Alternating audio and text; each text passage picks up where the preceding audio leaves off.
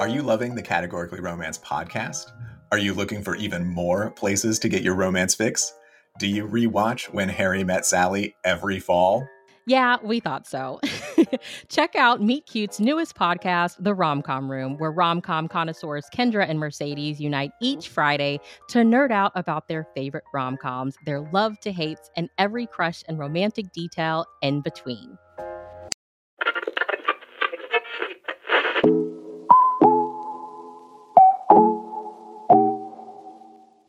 Hello, everyone, and welcome to the Categorically Romance podcast. I'm Aaron, and Bree is on a well-deserved vacation.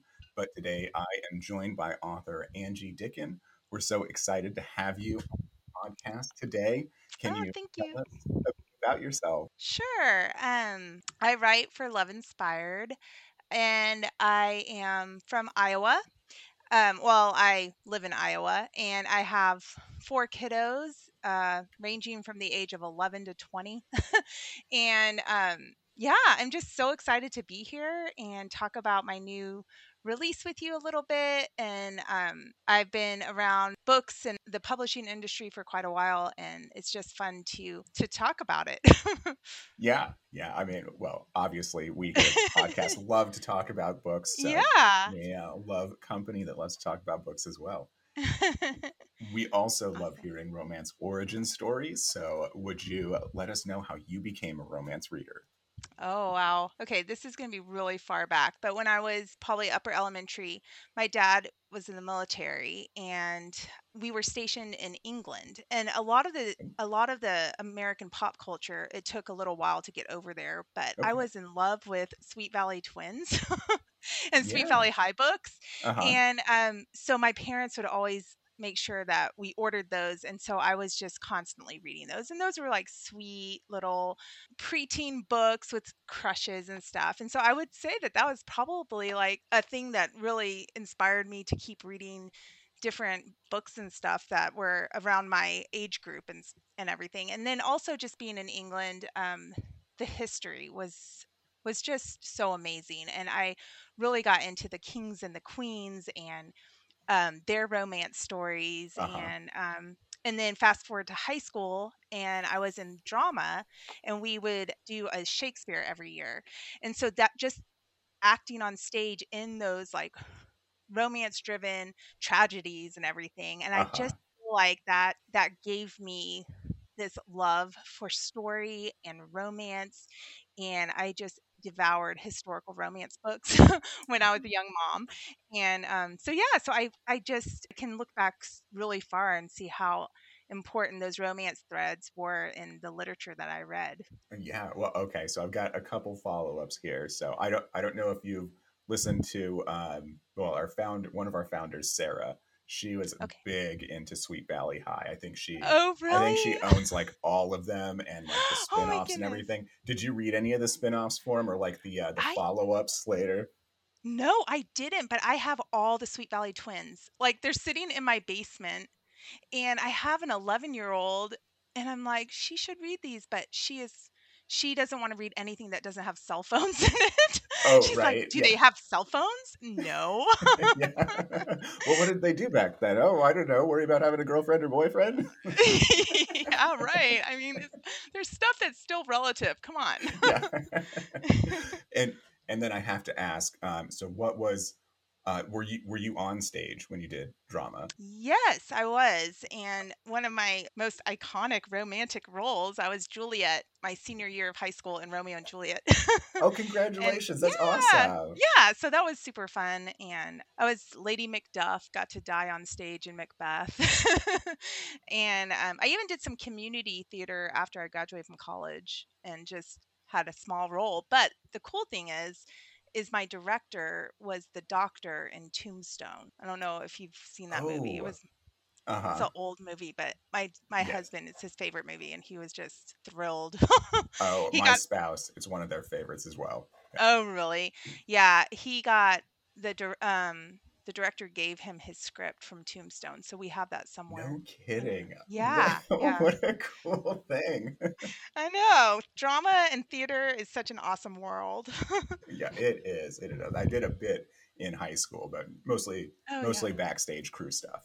Yeah. Oh, sure, sure, yeah. Well, we are so excited for your love inspired debut, Once Upon a Farmhouse. Tell us all about your book, please. Okay. Well, it is, I am so excited about it also.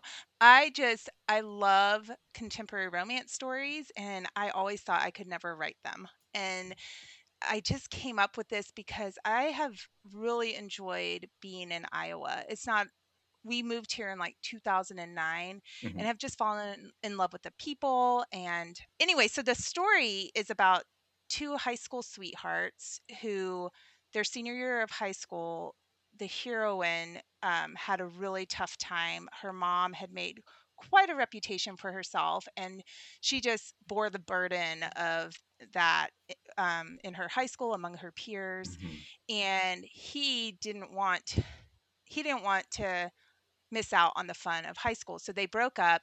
She, as soon as she could get away, she left. She was living with her grandparents. She left and made a name for herself as an architect and he left and he got married and had a baby and then his wife passed away mm. and so she finds out that her grandfather is sick and passes away and so she has to come help her grandmother sell the farm and he is actually the farm manager that doesn't want them to sell the land because it's the thing that he loves the most and he's still grieving being a widow and taking care of his 4-year-old son and so it's just a reunion waiting to happen.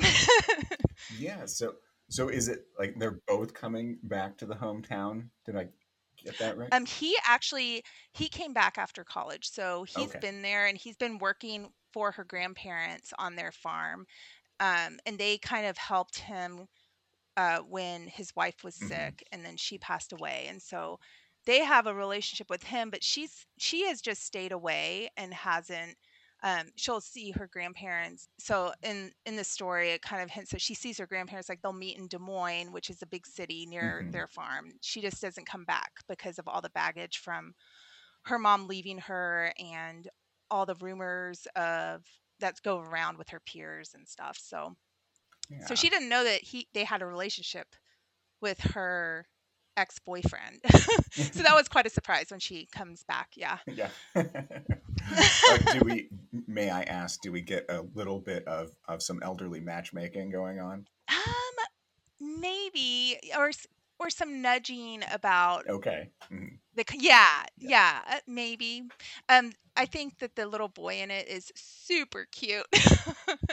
and um actually he I wrote him he has cystic fibrosis and I have a very good friend who I've known her for years and she's raising her son with cystic who has cystic fibrosis so I understand the challenges Oh yeah. of parenting through that and so um, it makes it a really i think there's just some really tender moments um, between the hero and heroine and him him learning how to help his son which his wife had done for the most part when Mhm. she was alive and stuff so yeah.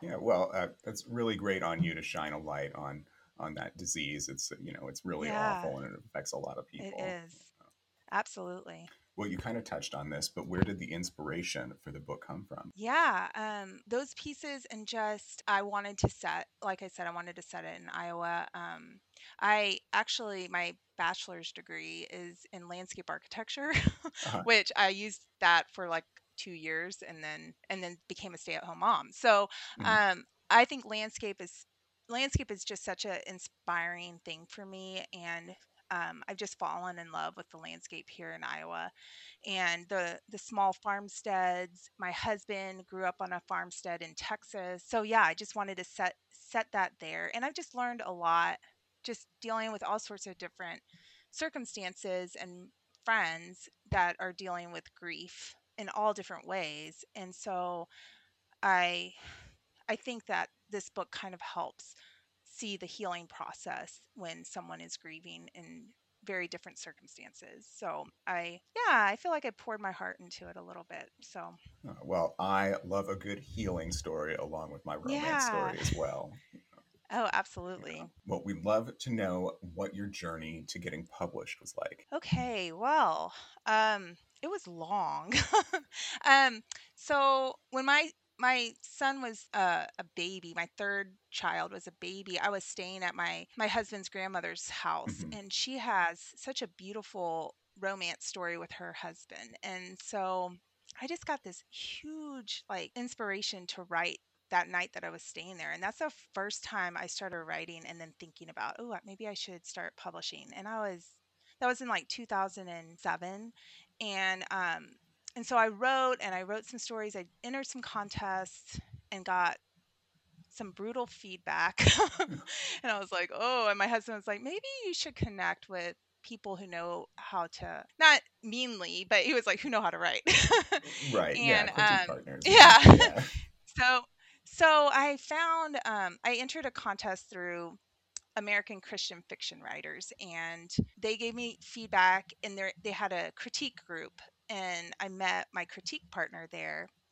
And this was in 2010, and so that was the first time I attended a writing conference. I highly recommend writing conferences for writers, but um, so I did that for a couple of years and finaled in some contests, but never um, never won anything. But I did meet with a lot of agents and editors, and I signed on with my current agent in 2012. But it didn't take. It took four more years of just writing and submitting and learning, and then finally in 2016 um, I was my daughter was going my my youngest was going into kindergarten and I was like, okay, I'm just going to get a part-time job. I thought I would be writing full time, but that's not happening. Mhm. And 2 weeks into that part-time job, I get the call. and so yeah, so I was like, okay, I guess I'm going to be working this part-time job, but of course, it wasn't like this giant like 5 books or anything, but it was uh-huh. still awesome and it was through the the love inspired historical when when they used to when they had that line Uh-huh. it was um, a contest that they had and i had won one of the contracts so yeah Oh, that's that's really great there. so So you got yeah to uh, you got to tell your new part-time employees um, or fellow employees, coworkers yeah that you you just got published, huh? right and actually my supervisor was in the room when i got the call Oh, so that was yeah that was exciting all right. Well, that leads right up into the can you tell us the I got oh the yeah call story? yeah so i was basically just i mean we had done this contest and it was all summer where you write i can't i can't even remember now but you write a couple of chapters and a synopsis and then a certain group of like they'll choose how many people get to go to the next round and you actually it was really cool. I love love love the love inspired editors. They are so helpful and they would help us and like if we could ask them questions and so we had to have this i want to say it was was it the whole book? I can't remember but we had to have most of it written. So in august i think is when i was sitting in the office and we were trying to figure out we were doing this new ministry at this church that i was working at and I see my agent's name pop up on my phone and hmm I'm like, what is going on? Because she doesn't call me very often. We usually email. And so she and I had a couple of other submissions out there and so she was like, "You I just got a call and you're you're getting published." And um I had to ask her. I was like, "Well, which book?" but um oh my gosh, it was so exciting and I just loved that story and yeah, so that was the beginning. Awesome. yeah. That is so great. That's that's I great that you had people there to, to witness your, your Absolutely. joy in getting the call. Well, I'm going to take it back a sec here because Oh. you hung a line in front of us, and I'm going to have to ask can you please tell us your grandparents' love story? Oh, it's actually my my husband. Well, yeah, my all my grandparents have great love stories, but my husband's grandmother is the house that I was staying at when I got hmm inspired, and she would just so I don't know all the ins and outs, but her and her husband or my husband's grandfather who passed away when he was really young um, they eloped and they spent their wedding night in the city park. They yeah so i guess i i can't remember if it was because they were in trouble that they they went and got married without permission um but yeah she would always say um she was i think in her 90s when she passed away and when we were staying there she would always say i feel like i'm in my 20s and i can't do things and this body won't let me do things that i want to do. And her just like authenticity and honesty about and she's like and everyone i know is gone. Like her brothers and her sisters and her husband. And she's like i sometimes i don't know why i'm here. And Yeah. that just really inspired me to write and i did write this story that i don't i would have to redo it now but just about a woman who is basically living uh, all of her memories are like in the everything is in the past and she's not Yeah. sure what she's supposed to do now.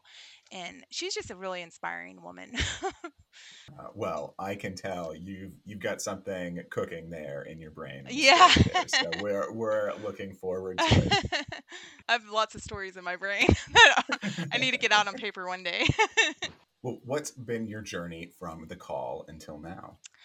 well, right after that call, about a month later, I got another call that one of my historical romance trade book was picked up by Barbour. And so I was like, oh my gosh, can I do a year of juggling two books, deadlines, and different Yeah. publishers and stuff? But um but it was great and they worked with us well and it was a story that is inspired I- so i'm 100% greek and my my great grandfather immigrated from greece and was a coal miner in utah and so that story is based in the coal mining towns in utah in like 1910 Oh, and so, th- yeah, so it was really fun. And it's Greek immigrants and just the prejudices that they Mhm. endured and everything. So, so that was one of my heart stories that I was really excited to get published. And then um, my debut in that book came out in 2017. And so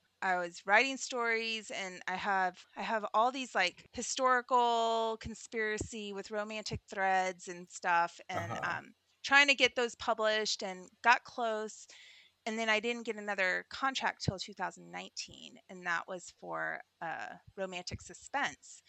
Um, and that was really fun to write because it was about grave diggers. oh, and so, yeah, I know my my stuff is very interesting, very different all across the board.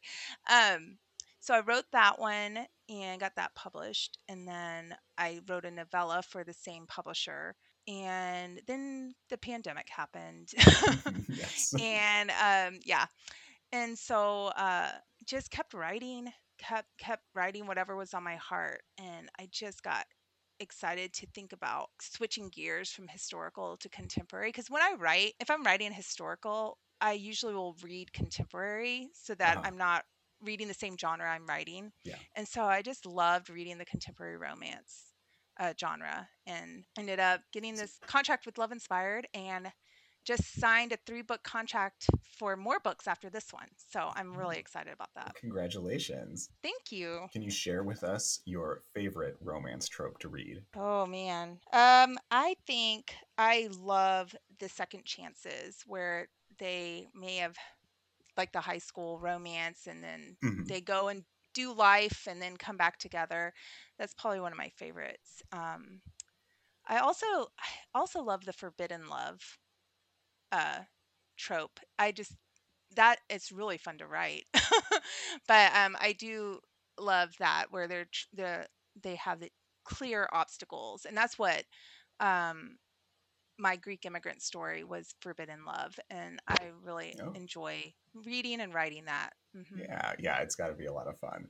Yeah, yeah. Well, follow up question: Are you a fan of third act breakups in second chance stories? Oh, gosh, I haven't thought about that. Um, well, yeah, I think so because it just makes it all the more, it gives it that extra layer of Mhm. they, yeah. Yeah, Right, I think yeah. so. No wrong answer there. I just Yeah. I love to ask that question on that show.